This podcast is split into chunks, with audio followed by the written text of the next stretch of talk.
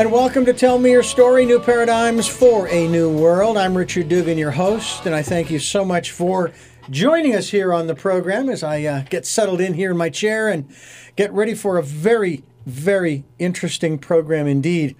We are going to be talking uh, with our very special guest today, who is going to share with us work that he's doing, a book he has, The Embodied Mind Understanding the Mysteries of Cellular Memory, Consciousness, and Our Bodies. Dr.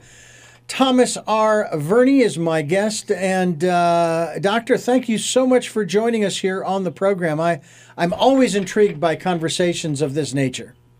Thank you. It's a pleasure to be here. We are going to dive into this because uh, I think that this is going to open up some doors for a lot of people. Uh, this particular book, it's a, a breakthrough that promises to shift our understanding of the mind brain connection and reveal the mind's relationship with our bodies and in the mind within the brain. And of course, you are basically saying that this is a very limited belief. So um, we're going to dive into this. First of all, I don't know if you ever saw this. There was a documentary I was watching on the subject of death and dying. And they got the permission of this particular individual who was uh, in the last hours of their life. And they had him laying out on a, a scale, a way, a scale. And what they did was uh, they weighed him, they kept the scale on. When he passed, when his essence left his body, I don't remember the exact loss of weight on the scale, but it was maybe like, I don't know, an eighth or a quarter of a pound or something like that. But there was a diminishment of this individual's weight. Did he come back to life? Uh, no, he did not. He left. And so uh, it basically opened the door for speculation as to what it was that left the body that reduced the weight of the individual. Um, and I know that's a kind of a strange place to start. But we talk all the time about, you know, well, where is our mind and memories? Where's our ego? And where is our consciousness, our soul, if you will? Reminds me of the, uh, do you remember the uh, Men in Black program, the movie? And they captured this giant alien and they laid him out on the table inside the headquarters and they popped open the head and there was this tiny little character inside. And that's how I felt as a kid that I'm looking through these eyes and listening through these ears and so forth. So let's talk a little bit about uh, who we really are. What's your what's your thought? What's your research tell you? Well, I, I think it's a, it's a wonderful beginning. Actually, it's not strange at all. I think it's quite quite wonderful. Um, you see, most of the neurologists and scientists who uh, dwell on the nervous system and the mind, they believe that the mind is an epiphenomenon of the brain. What they mean by that is it's epi, like epigenetics, above. It's like a function of the brain, okay? The same way as urine, for example, is a function of the kidneys. So the kidneys make urine, the brain makes the mind. Mm. When the brain is dead, the mind is gone, finished. Uh, but of course, you know, that does not take into account the fact that the mind is not in any way comparable to urine.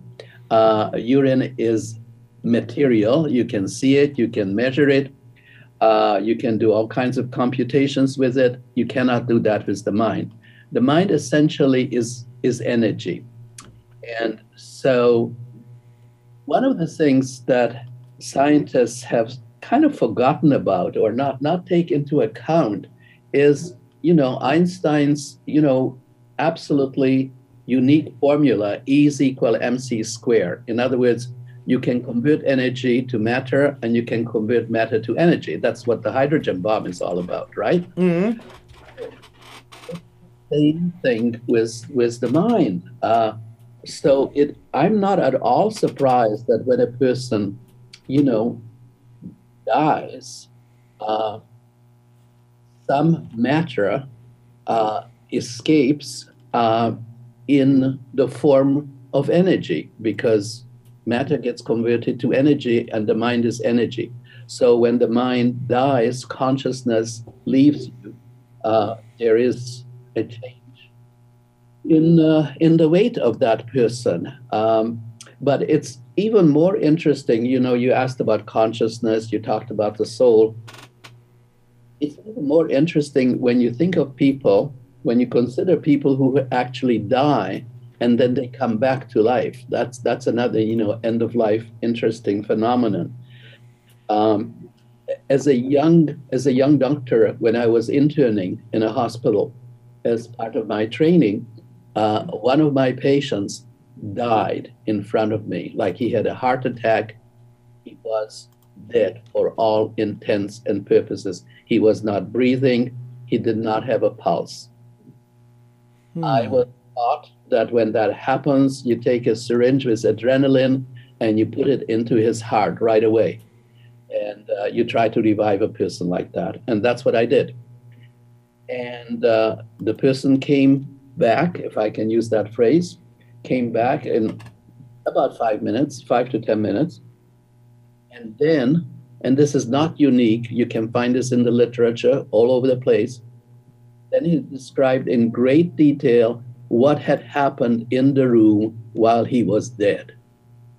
And he described it all as if he was looking down from the ceiling on what was happening in the room. He, he talked about the doctors, the nurses, uh, what I did, all the things that he could not have possibly uh, seen uh, with his eyes because his eyes were closed. So what I'm saying in the book, to come back to the book and to continue this analogy, what I'm saying in my book is that the mind is more than the brain. The mind involves the whole body, all the cells in our bodies. And um, the way I really got into this, if I may just give mm-hmm. you the example, uh, well, I've always been interested. I've always been interested in the mind. Um, and uh, when I was um, when I was 13 years old, I read uh, Freud's interpretation of dreams, and I was just totally totally stricken by it. I just thought this is the most wonderful writing in the world. And it's then and there that I made up my mind that I would become a psychiatrist.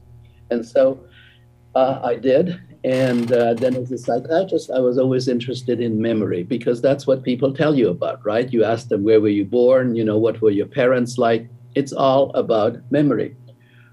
Uh, and then, about seven years ago, I read this account of a 44 year old Frenchman who went to see a doctor because he had some weakness in his left leg. And when they did all kinds of laboratory tests and x rays and electroencephalograms and all that, they discovered to their surprise that the man had virtually no brain. Hmm. Had a very thin crust of cerebral tissue, and the left of his, the, the, the rest of his skull was just cerebrospinal fluid it, that, that's a well-known phenomenon. It's called hydrocephalus in, in medical jargon. Um, but he was a 44-year-old civil servant, married, two children, held a job, for all intents and purposes, behaved in a normal way, thought normally, had normal emotions, was normal. So I thought to myself, how is this possible? like, you know, how can a person be normal without a brain? And so I started to look into the literature because I was just really, really puzzled by this. And um, and and and I found out, you know, doing research, uh, I found out that, for example, a lot of kids who have epilepsy have part of their brains removed in order to cure them of their epilepsy. And they continue to act perfectly normally. Uh, the same thing with adults. It's less frequent in adults, but it certainly happens. So when I saw that, I started to think, well, you know, how is this possible if if there is no brain, then there must be some kind of a backup system in the rest of the body to allow you to lay down memories and to act normally, you know, to remember to get up the next morning and, you know, all the silly tasks and habits that we have. Uh, I just, just couldn't see how you could do that without some kind of a brain system. And so that's what then got me on this uh, journey, uh, which I described in, in uh, The Embodied Mind. You know, how, how, how is this possible? And uh, so that takes me then back to your original question, you know, about consciousness. So, consciousness and the mind, um, the sense of self, all of these are phenomena produced by functions of the body, the whole body. You see, our civilization for thousands of years has been, as you well know, patriarchal. And patriarchal essentially uh, sort of believes in a hierarchical system. So, you know, it's the head of the family, it's the head of the tribe, it's the head of um, the manufacturing complex. Uh, you know, everything is the head. How do we get ahead? And so the same kind of emphasis on the head has permeated our science. And so everything in science has also been extremely what I would call corticocentric, head centric, right? And so it's all about the brain. And what I'm trying to point out with many, many references, there are 500 listed references in my book. The book is based on me having read at least 5,000 books and uh, scientific papers, of which only 500, of course, I quote. And it all shows that this emphasis on the head is wrong. It does not serve. It does not serve our bodies. It does not serve our humanity. I'm not saying that the head is not important. I'm just saying that we need to have a much more balanced view of the body where the body below the neck is just as important as the body above the head. In other words, the head, uh, the neurons, the brain. So, uh, you know, instead of this kind of a binary separation between the body and the, the body and the head, what I'm advocating is a more unified system of looking at the body. And if medicine and pharmaceutical companies, for example, would begin to accept this, it would make a huge difference in our health. Very interesting. I want to talk more about this as we continue talking with Dr. Thomas Verny.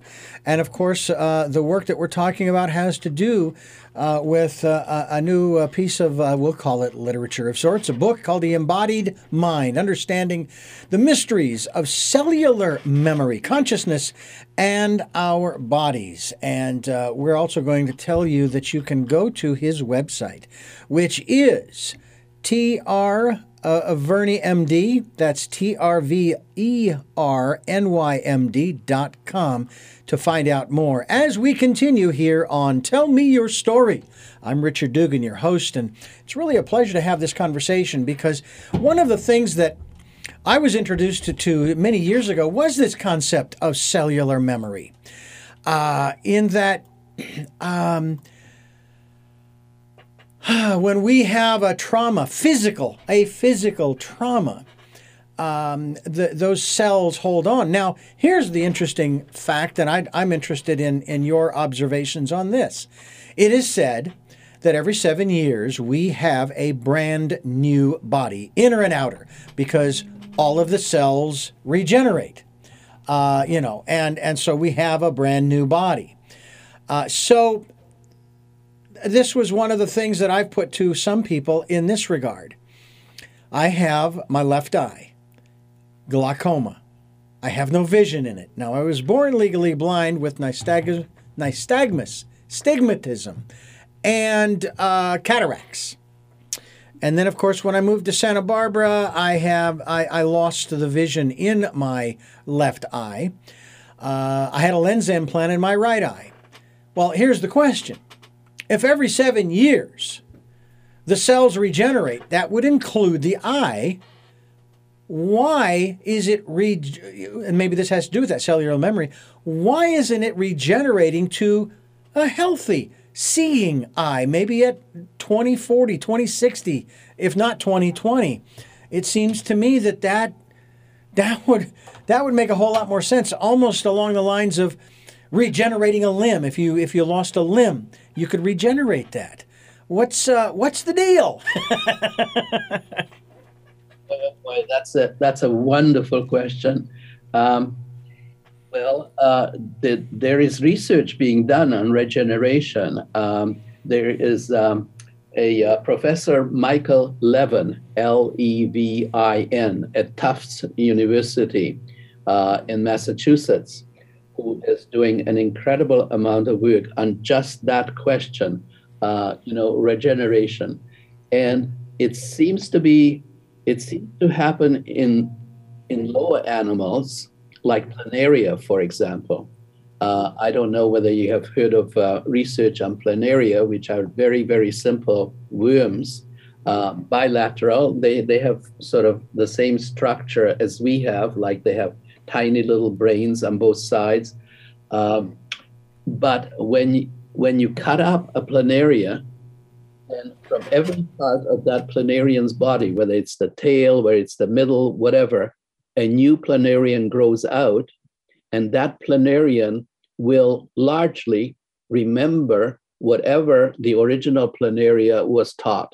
So if the original planaria was taught, you know, how to run through mazes or anything like that, uh, the regrown planaria will be better at it. Will not be perfect, but will certainly be better at it than a, a planarian that has never learned anything about that particular maze. So this is very this this happens in planaria. It as you go up the uh, evolutionary ladder, it happens less and less. So, like we are not able to regenerate a limb, whereas some other animals are.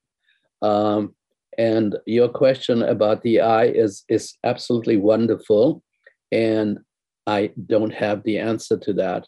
Um, but if you uh, if you want to interview Michael Levin on that, I would suggest that you do. He he may have he may have an answer.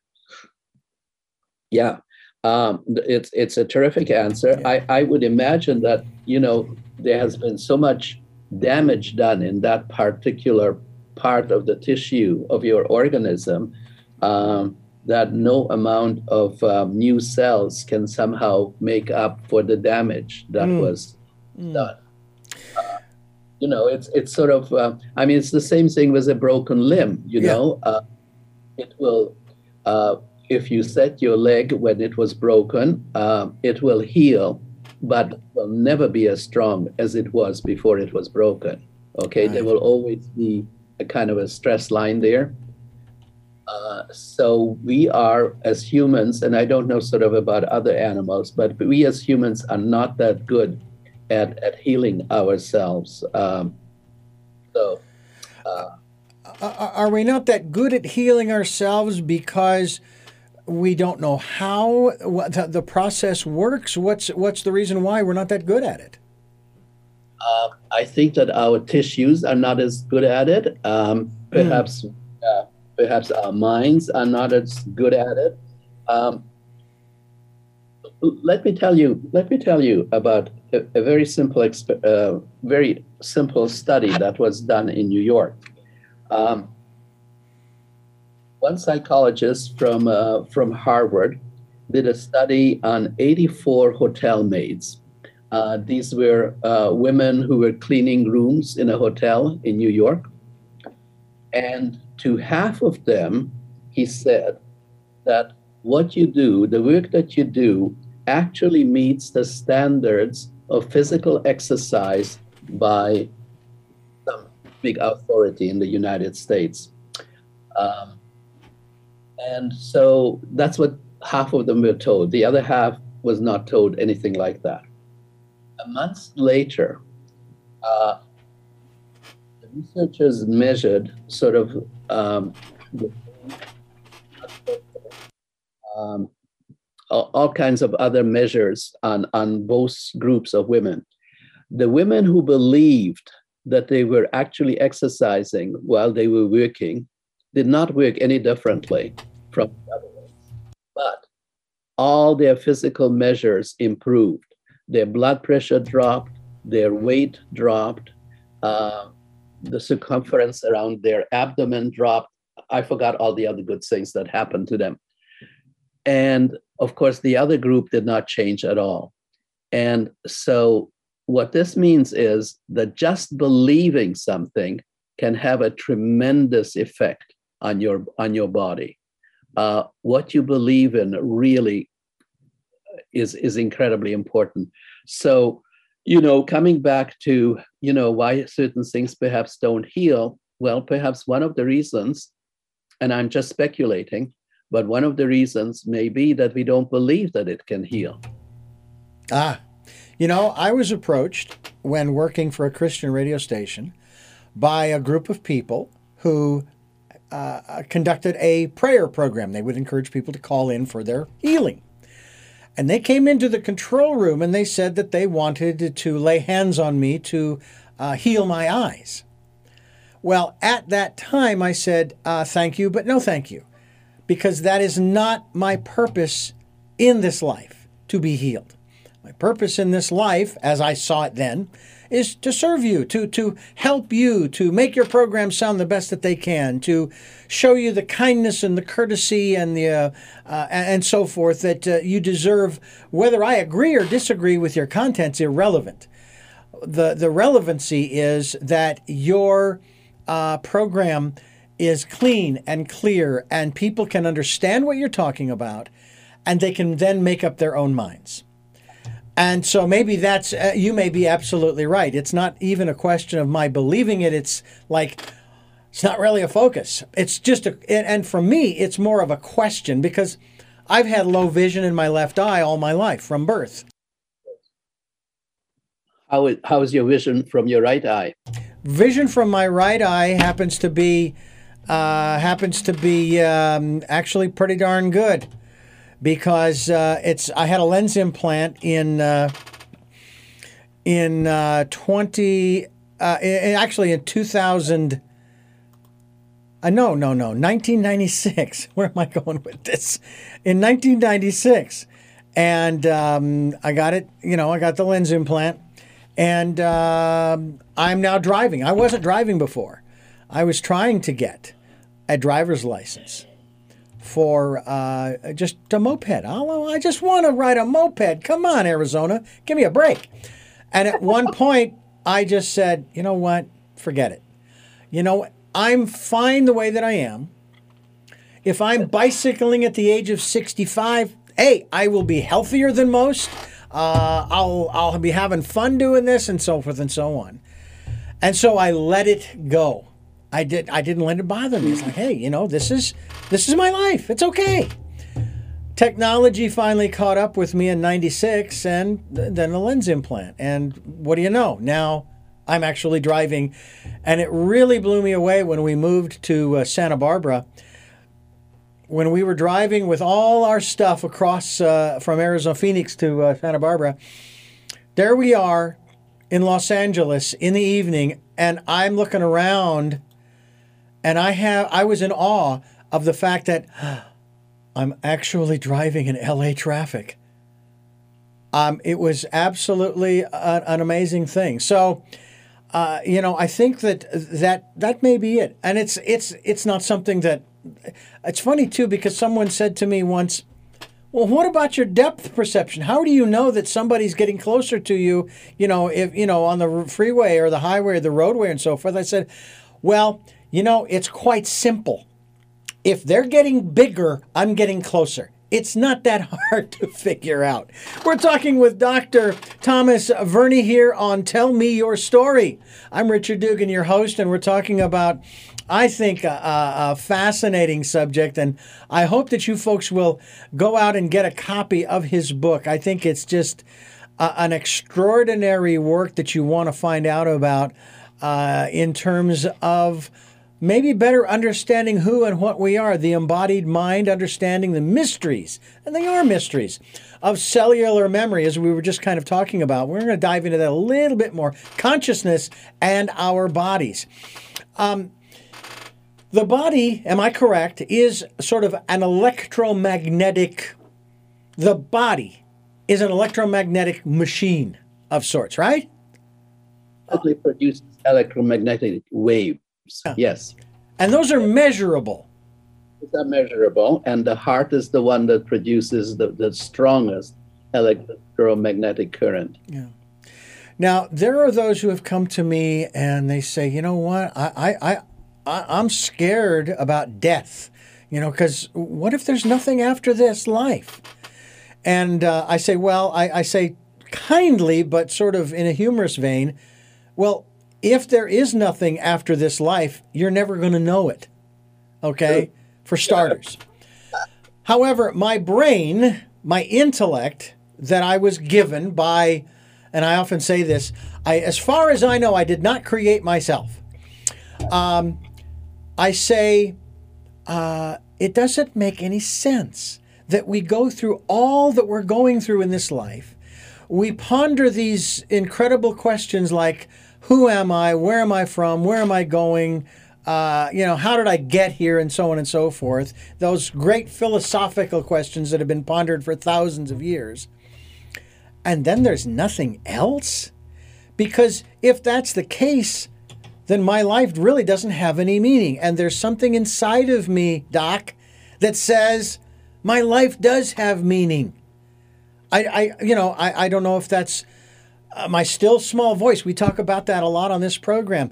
Is that part of the consciousness, the mind? Where does that come in in terms of us sort of, I don't want to say acquiescing, but uh, listening to and then following the promptings, trusting and following the promptings of that, uh, that still small voice?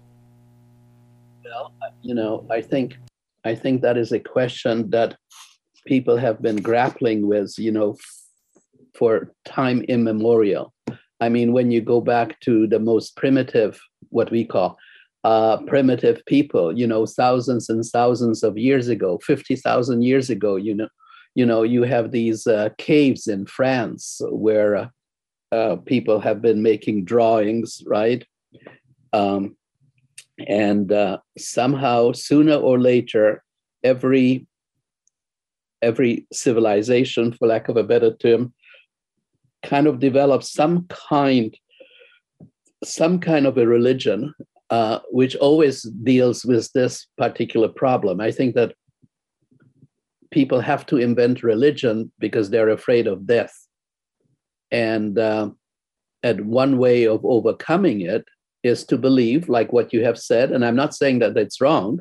Uh, I'm just trying to follow the trajectory of, it, uh, people say, well, you know, surely, surely my life cannot be totally meaningless. I mean, you know, going through all this crap that we go through, you know, uh, daily, weekly, monthly struggles. Um, there must be there must be some kind of some kind of an afterlife, you know, like surely you know, it can't end here. So people have been for centuries uh, finding, trying to find some answer to this, and uh, you know, postulating that there is an afterlife, postulating that there is some kind of a God uh, who looks after you and will take you into his or her arms when you die. I mean, all of that makes us feel better. But I don't have an answer to it. Um, I, I know no more than you do about that. Um, I, I look into the science, and the science that I know of does not answer that question. Well, it is an interesting question uh, uh nonetheless, and we want to uh, talk more about the work that you're doing. Uh, Dr. Uh, Thomas Verny is uh, my guest. He is, of course, on YouTube, he's Facebook, Twitter, LinkedIn, and we're very happy to have him here on the program talking about his book, The Embodied Mind Understanding the Mysteries of Cellular Memory, Consciousness, and our bodies here on Tell Me Your Story. I'm Richard Dugan, your host, and it's really a, a great pleasure to have uh, Dr. Thomas Verny here on the program to talk about this uh, this this this aspect of of who we are. Um, from your research, from your investigation, from your study, uh, who who are we? I mean, I, I, could I could actually throw out a couple of who are we? What are we? Even where are we? Uh, and I know people want to know why are we? And of course, that probably gets more into philosophy. But who are we really? Because am I wrong in the assertion that we're immortal, not the physical body, but who we really are? It's, uh, it's a wonderful question. And uh, I'm sure that if you interviewed a hundred or a thousand people, you would probably get a hundred or a thousand different answers. Because when there are more answers than there are questions, then you know that there are no that there is no right answer. Um, everybody is grappling with the, well, every thinking person obviously is grappling with this problem, especially as you get older. I mean, when you are in your 20s and 30s, you think you'll never die. And you look at people like you and I, and you figure, oh, what do they know? They are, you know, old people, right? They know nothing. Uh, but when you get into your 50s and 60s, you begin to think of the end of life and you begin to ask these questions. And um, I think I, I need to go back to what you said when you were talking about uh, those good Christian people trying to offer you prayers. And you said, that's not what I'm here for. I'm here to help people, right? So I think, you know, all I can tell you is that for myself, that's exactly how I feel. Um, that as long as I can serve people, as long as I can make one person's life a little bit better, then I have achieved the purpose of my life. And I don't know whether uh, there is an afterlife or not. Uh, all the scientific studies that I have done, and God knows I've done a great deal of them, um, do not answer that question. So we will just have to find out, won't we? Won't we? and, and, and and the interesting thing is, is uh, as they say, we will not find out together. We will find out on an individual solo ride, if you will. I just hope that, and maybe you remember this. I just hope that it's an e-ticket ride. That's all I can say. Ticket. Yeah, you remember Disneyland? They used to have those tickets, and the e ticket was the one that was prized above all. So that's not economy, that's first class. that's right. You are absolutely correct, uh, and I loved it. It was it was uh, it was great fun when I went as a kid. I haven't been in a long time. Uh, and that kind of raises the next question in terms of let's get back to cellular memory. Now, you have also, uh, and this ties into cellular memory, you have also written three other books Cordless. You've also written another one in regarding pre parenting, nurturing your child from conception. And then the third book, The Secret Life of the Unborn Child How You Can Prepare Your Baby for a Happy, healthy life. Now, I want to share with you real quickly. I'm going to make this brief because I want your observation on this.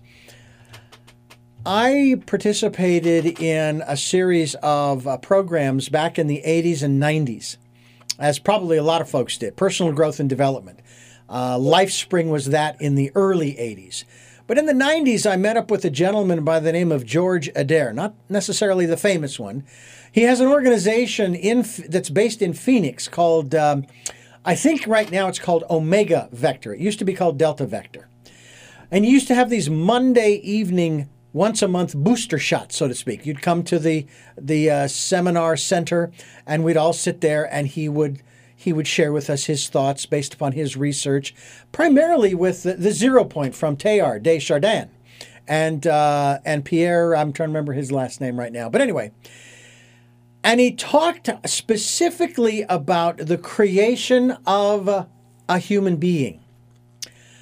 And if the conce- if the process of conception was a shall we say between the couple was a loving nurturing um, warm and uh, uh, caring experience for both of them the odds were that the child would carry that particular shall we call it cellular memory as they developed Whereas a child of, let's say, anger and rape and a, a, violent conception would come out with that energy. From your observations, especially from those two, if not three books, uh, is that an accurate statement by George uh, when he shared that with us? And that's one of the reasons why we have maybe some of the problems that we have in this country and around the world. Absolutely, absolutely. Um, the Secret Life of the Unborn Child uh, is now published in 27 countries. It's a huge bestseller. Um, it, it's uh, in hardcover, in paperback. Uh, it's still selling. Um, when I published that, it was published by Simon and Schuster in 1983, so a long time ago. But it's still it's it's still on the bookshelves. People are still buying it. And what I wrote about in that book and that I have continued to lecture on and talk about is the fact that how you are conceived and the first nine months um, in your mother's womb, the way you are born, and then the way you are birthed and, of course, brought up, all those things make a huge difference in terms of the kind of person that you will become. So, uh, children, you know, that are born as a result of a loving encounter between their parents and that are held in the womb with a great deal of love and affection, where the mother and father perhaps talk to the baby, you know, while the baby is growing in the womb.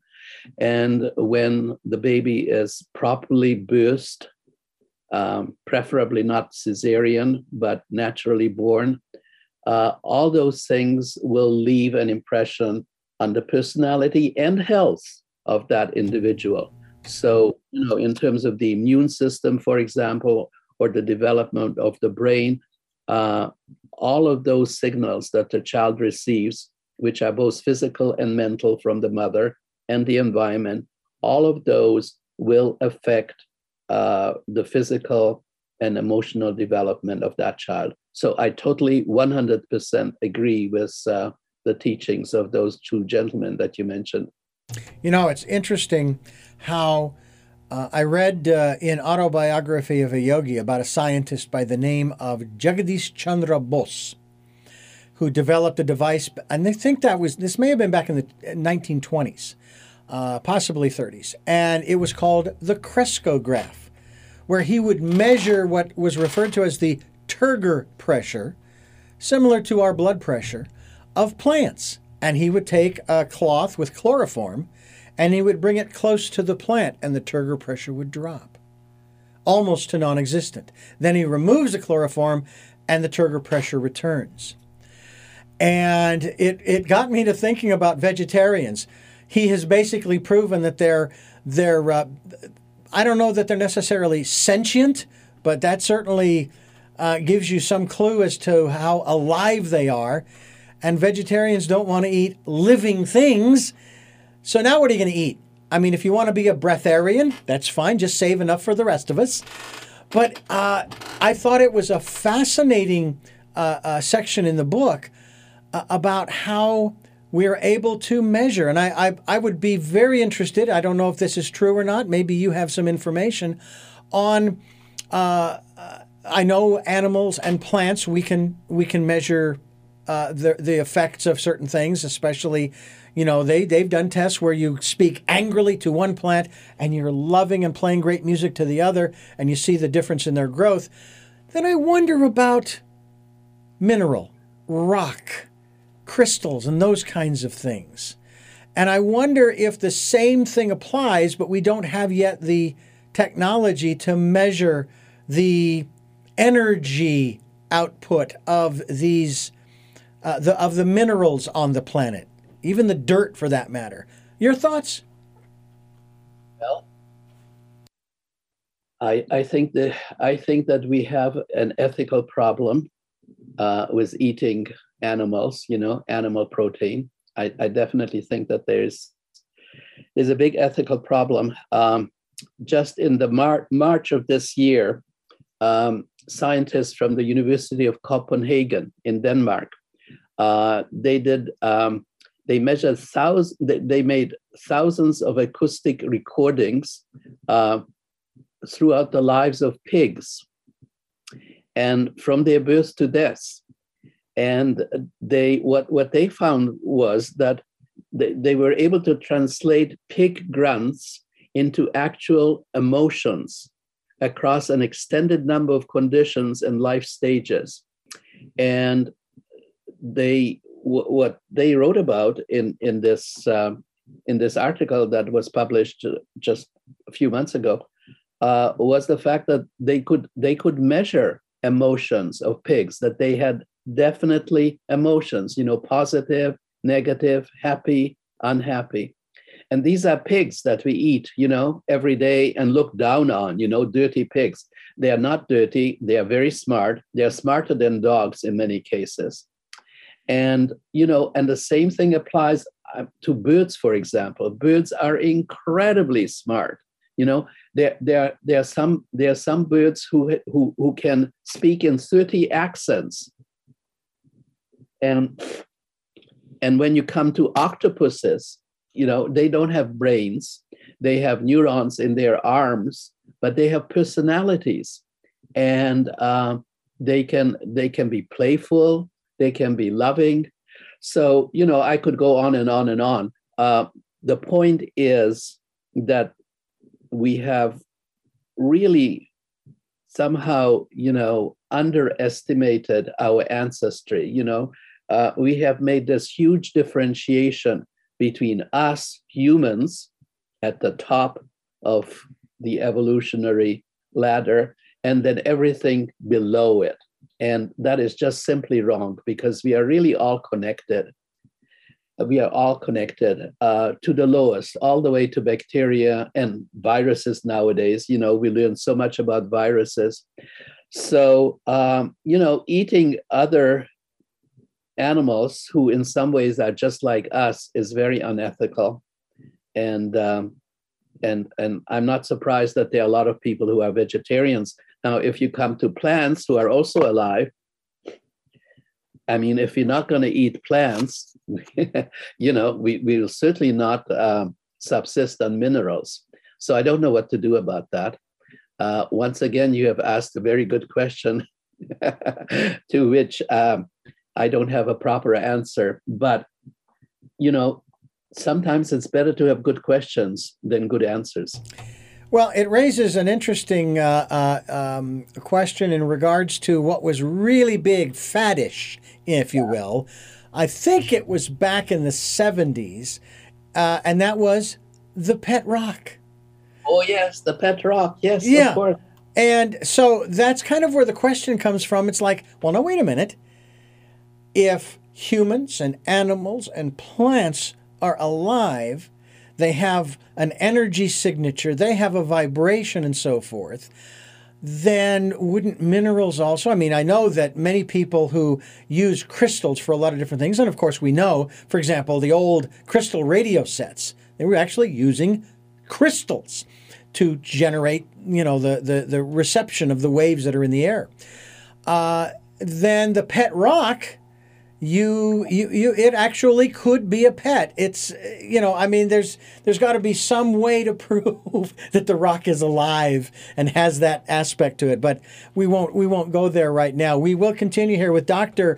Dr. Thomas Verny, and uh, of course, the book that he has share, he is sharing with all of us here on the program, of course, is the Embodied Mind: Understanding the Mysteries of the of Cellular Memory, Consciousness, and our bodies. And boy, we need to, we really need to get to the point where we can better understand who and what we are and where we, I don't know if we'll ever, ever uh, figure out where we come from until we leave this we leave this world. But we're gonna not we're not leaving yet. We're still here with tell me your story. I'm richard dugan your host and uh, dr thomas verny is my guest. And uh, as i said uh, several times here it's really a pleasure to have you here. I've, I've always loved these uh, questions that transcend science and, shall we say, philosophy. Some would say spirituality. Um, uh, uh, there are two things I'd like to ask you about. First of all, this uh, when you when you described the pig and the research that was done and so forth, and emotion. Uh, I don't know how long we've been doing this, but we have, for there are some people who receive transplants, and in this case, maybe they will receive the heart of a pig, of an animal, let alone a transplant from another human being who we know is alive and has emotions and has a consciousness. That organ that's being transplanted, it has its own cellular memory, right? So if so, how does that uh, coexist with the existing human being's energy signature, personality, cellular memory? It seems to me there might be uh, a contradiction. We've seen plenty of science fiction programs where someone's had their eyes transplanted or some other organ transplanted, and uh, it was, say, from a serial killer who was in prison who said, "I'm going to give I'm going to give my organs uh, to somebody," and now this person starts to exhibit sort of the those personality traits. Uh, is that is that a little far fetched as far as science fiction is concerned? And how, what is the dynamic there? Well, uh, there's a chapter in my book on heart transplants, personality transplants. That's exactly what it's called. Uh, it's one of the final chapters in my book and yes there is there is very much um, the possibility. It happens in some people not everybody. It's not clear why it happens in some people and not others. Um, perhaps some people are just more sensitive than others. Um, just like some people are smarter than others some people are more sensitive to pain.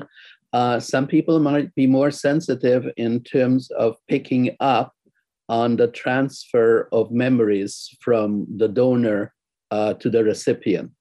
But there is simply no doubt, and and of all the things, I mean, you know, there are many many ways of to support the core concept of my book, which is cellular memory. Uh, and you know, there are something like I think there are ten chapters in my book, and each of them supports it in a different way. But heart transplants um, supported very, very clearly in the sense that I relate a number of, um, of case studies where people have had heart transplants from, let's say, a woman who, uh, who, who, loved, who loved meat and hamburgers to a person who was vegetarian and within a few weeks after the heart transplant, she started loving meat and forgot about vegetarianism and things of that nature. Okay, real, real changes in personality, real, real changes. And without knowing the personality of the donor and only later finding out. So, yes, I think that some personality traits can be transferred, likes and dislikes can be transferred. Um, I don't think that you know um, transferring an eye, uh, for example, would make you see things differently. Um, so I think that's science fiction. But certainly, heart transplants, uh, because the heart does contain so many memory cells, um, that uh, I think it's it is scientifically possible. It is feasible, um, and there is a lot of research to show uh, that every cell in our bodies contains memories. And um, when I think when I think of the memory in our bodies, I sort of compare it to a um, to an orchestra. Let's say 120 20 uh, people, um, players, uh, orchestra, and each person, you know, there's the violin, and then there's the drum, and then there is, you know, all kinds of other instruments. They're all playing. Every every player plays their instrument, but when you are in the audience, you hear just one sound. And that's what the memory is like. Like there are all these cells giving us tiny, tiny bits of information.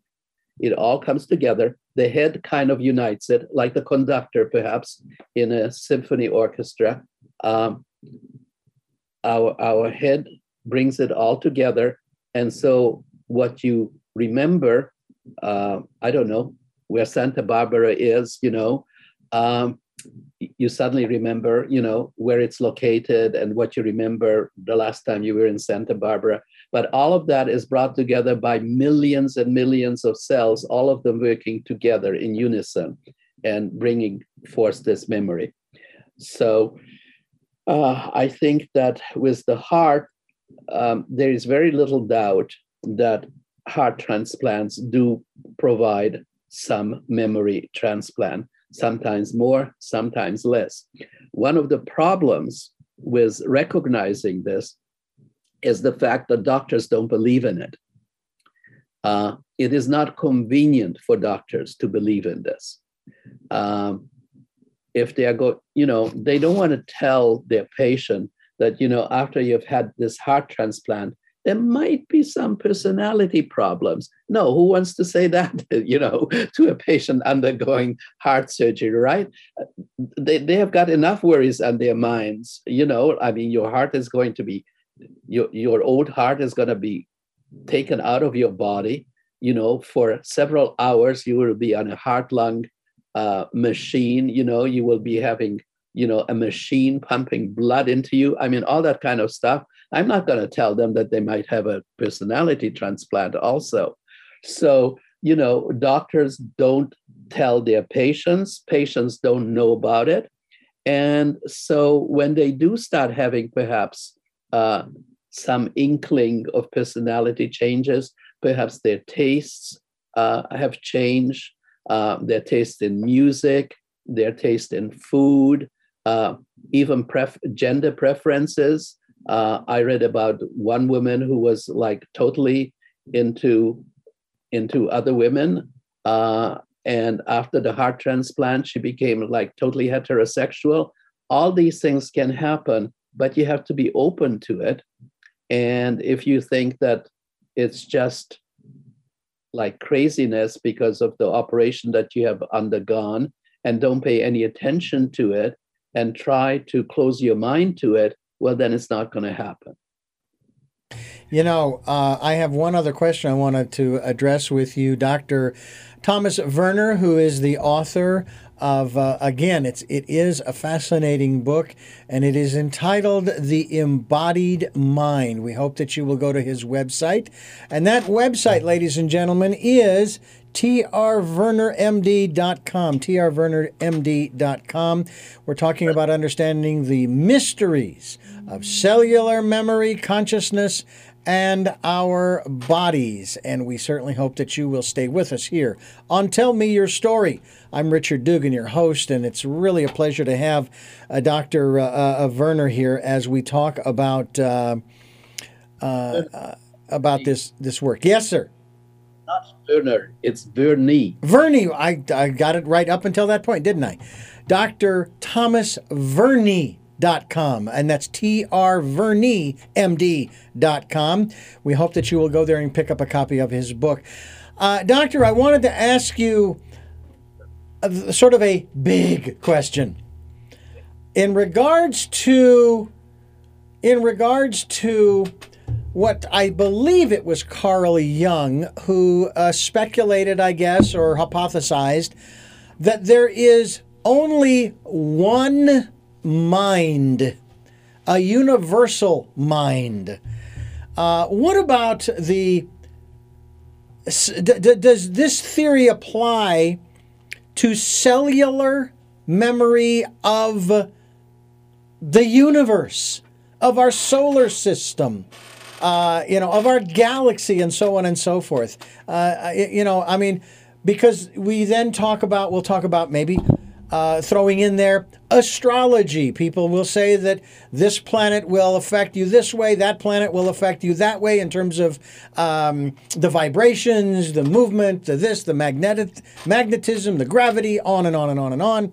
I mean, the, I will use the simplest of examples, and that's the moon. Look at how it affects our water, the oceans, and how they go, tides roll in and then they roll out, which means it's got to be affecting the water that's within our physical beings.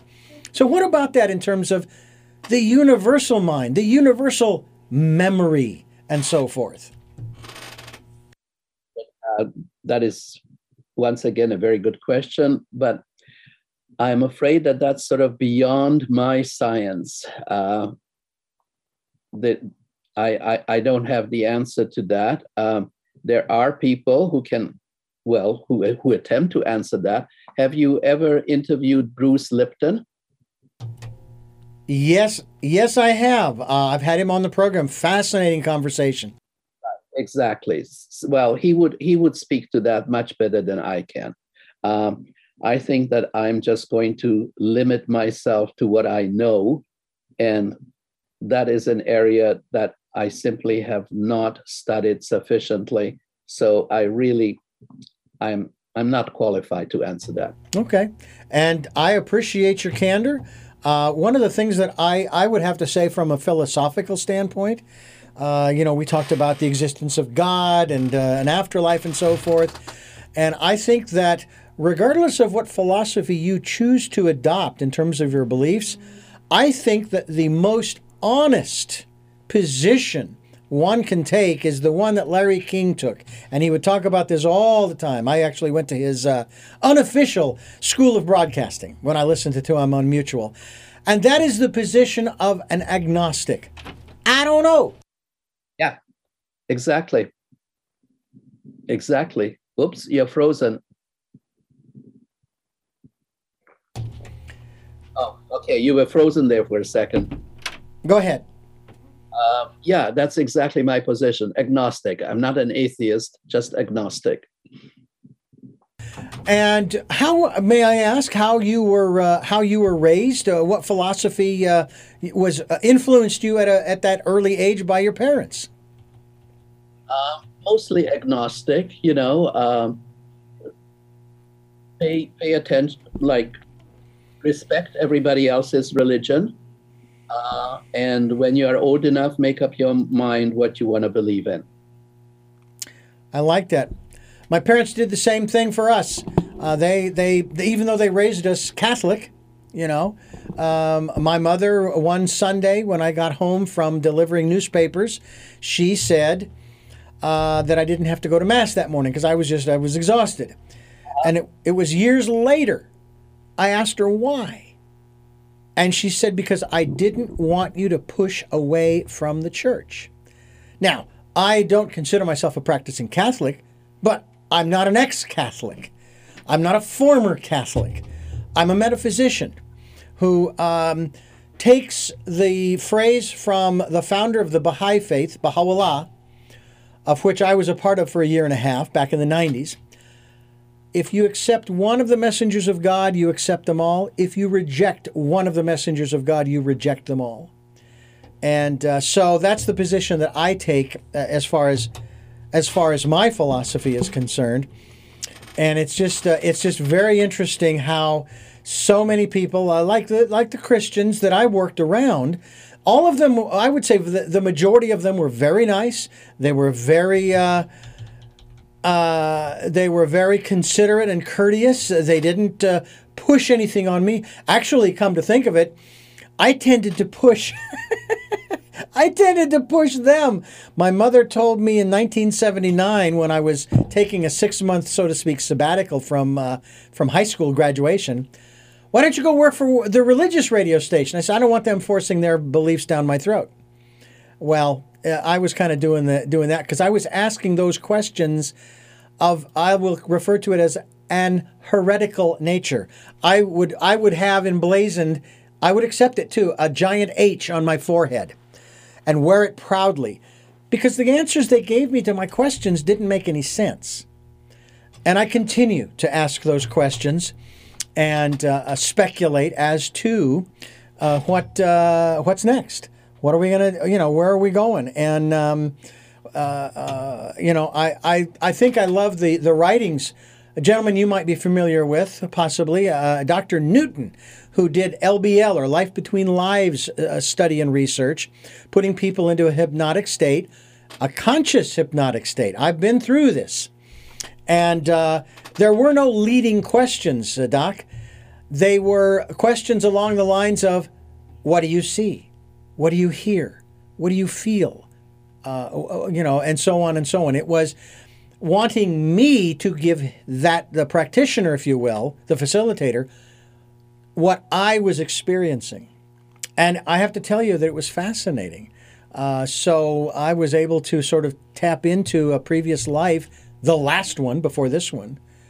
I was a pioneer farmer who had a cabin up in the mountains, which is where I left my body and went into that space between that life and this one. It's really, really fascinating. But what about this aspect when people, uh, you know, science does not like to admit that people are actually having those experiences when they're having a near death or out of body experience or what have you and oh that's just the neural neurons in the brain firing off you know because there's you know there's no real control in there and that's what's happening and and yet the stories from so many independent of one another are so similar. Any uh, any conversation on that? Any uh, expansion from your perspective? Oh, I think that um, you know what what you and I I think have in common is that we ask questions um, try to make sense uh, out of the universe, right? And so um, I think it's interesting, an interesting life. I have enjoyed it. Um, I hope I have contributed in some ways to progress. Um, but uh, I definitely believe that there's a spiritual dimension to our lives. Um, I have a very good friend uh, who who is a Baha'i, who, who belongs to the Baha'i faith, and uh, when we were talking about you know fear of death, he said, "Well, you know, like the baby in the womb, when before it gets born, it probably worries about what's on the other side. You know, what's going to happen to me, you know, after I die, in, in a sense, you know, because the baby is leaving nine months of, uh, of living in this environment, right? And entering perhaps nothing. I mean, the baby doesn't know what's outside. So he says, it's like that with life, you know, you die and you move into another form of existence, I guess. So I guess that makes me feel a little bit better. I don't know. Uh, uh, I, I, find the Baha'i faith very, uh, very inviting. I also like Buddhism a lot. Um, I like faiths that uh, don't believe that they're the only that that they are the only faith that really matters and everybody else is below them. I don't like that. That was one of the challenges that I had working for the Christian station. It didn't make sense to me because then I began to take a look at our lives uh, and how uh, we can go out and eat millions of different things, drink millions of different things, the experiences that we're having. Um, I, mean, you just go down the list of of what it is that a human being uh, ha- needs to do in terms of breathing and so on and so forth. And then there's only one way? That doesn't make any sense. That's so illogical. Of course, of course. I agree. I agree totally. Yes, well, uh, I think we have had a wonderful conversation. Absolutely, absolutely. Feel free to call me anytime when you feel like having another one. I would love to have you back again. Uh, we're talking with Dr. Thomas Verny. Uh, uh, trvernymd.com is the website. And of course, the book that we're talking about in particular here, of course, is The Embodied Mind Understanding the Mysteries of Cellular uh, Memory, Consciousness, and Our Bodies. And um, you're listening to Tell Me Your Story. I'm Richard Dugan, your host. And uh, Dr. Verny, I want to ask you three final questions that I ask all of my guests. You may have addressed them to some degree during the program, but I like to ask them directly. Before I do, I want to let you know that you are listening to and watching Tell Me Your Story, New Paradigms for a New World, as we give you choices and knowledge of those choices don't make your dreams come true. We're here on Sundays at 7 a.m. and 7 p.m., Monday mornings at 1 a.m., and 9 a.m. on Wednesdays for a special edition of Tell Me Your Story. Uh, we uh, stream live at those times, as I say, at richarddugan.com with podcasts on SoundCloud, iTunes, TuneIn Radio, Spotify, Stitcher, Player FM, Blubrry, iHeartRadio, Amazon Music, and many other locations. We also are on YouTube where you can watch these interviews. I hope that you will do that. And I ask you to subscribe, not to raise my numbers. I, I that is so irrelevant to me. I want I want as many people to listen to these uh, podcasts and videocasts as possible. Uh, but I also want you to know when a new interview is posted. And that's why I ask you to subscribe so you get notified and you can listen to another fascinating program. At least I find them fascinating, and I hope you'll do that. We also ask that if you can support us financially, we have a PayPal account. It's your, your security as well as ours. And also participate in the Decade of Perfect Vision, the 2020s, where we ask you to go within. Listen to that still small voice and spend quiet time in that quiet, peaceful place. That's one place no one else but you can get to. It's kind of cool. It really is. With that, we now go to our final three questions. And the first of those three questions is Who is Thomas R. Verny? Is a psychiatrist, author, human being, father, and husband. What is it that you hope to or want to achieve through the work that you are doing now? I want to find answers to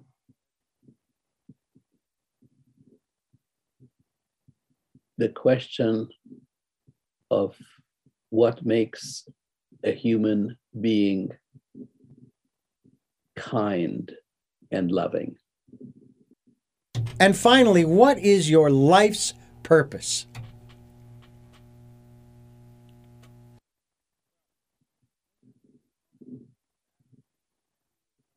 I don't know what my life's purpose is. Uh, nobody told me. Um, I have not heard a voice from above. I have not had a secret message in a bottle. I don't know what my life's purpose is. Um, all I know is that there is an awful lot of suffering in the world. And if I can in any way contribute to lessen that, then that is what I have tried to do and will continue to do as long as I live. Well, Dr. Thomas Verny, again, I thank you so much for sharing your story and the book uh, that you have written and the, all of the research uh, that leads up to it, especially through the other books that you have, but this one in particular, The Embodied Mind. And we will be linked to your website so that people can uh, continue their own research. So thank you again. Thank you, Richard. Total pleasure. And I thank you for listening to and watching Tell Me Your Story, New Paradigms for a New World, as we give you choices and knowledge of those choices to help make your dreams come true. Until our next broadcast, podcast, videocast, love to Lal and Jeanette, I am listening.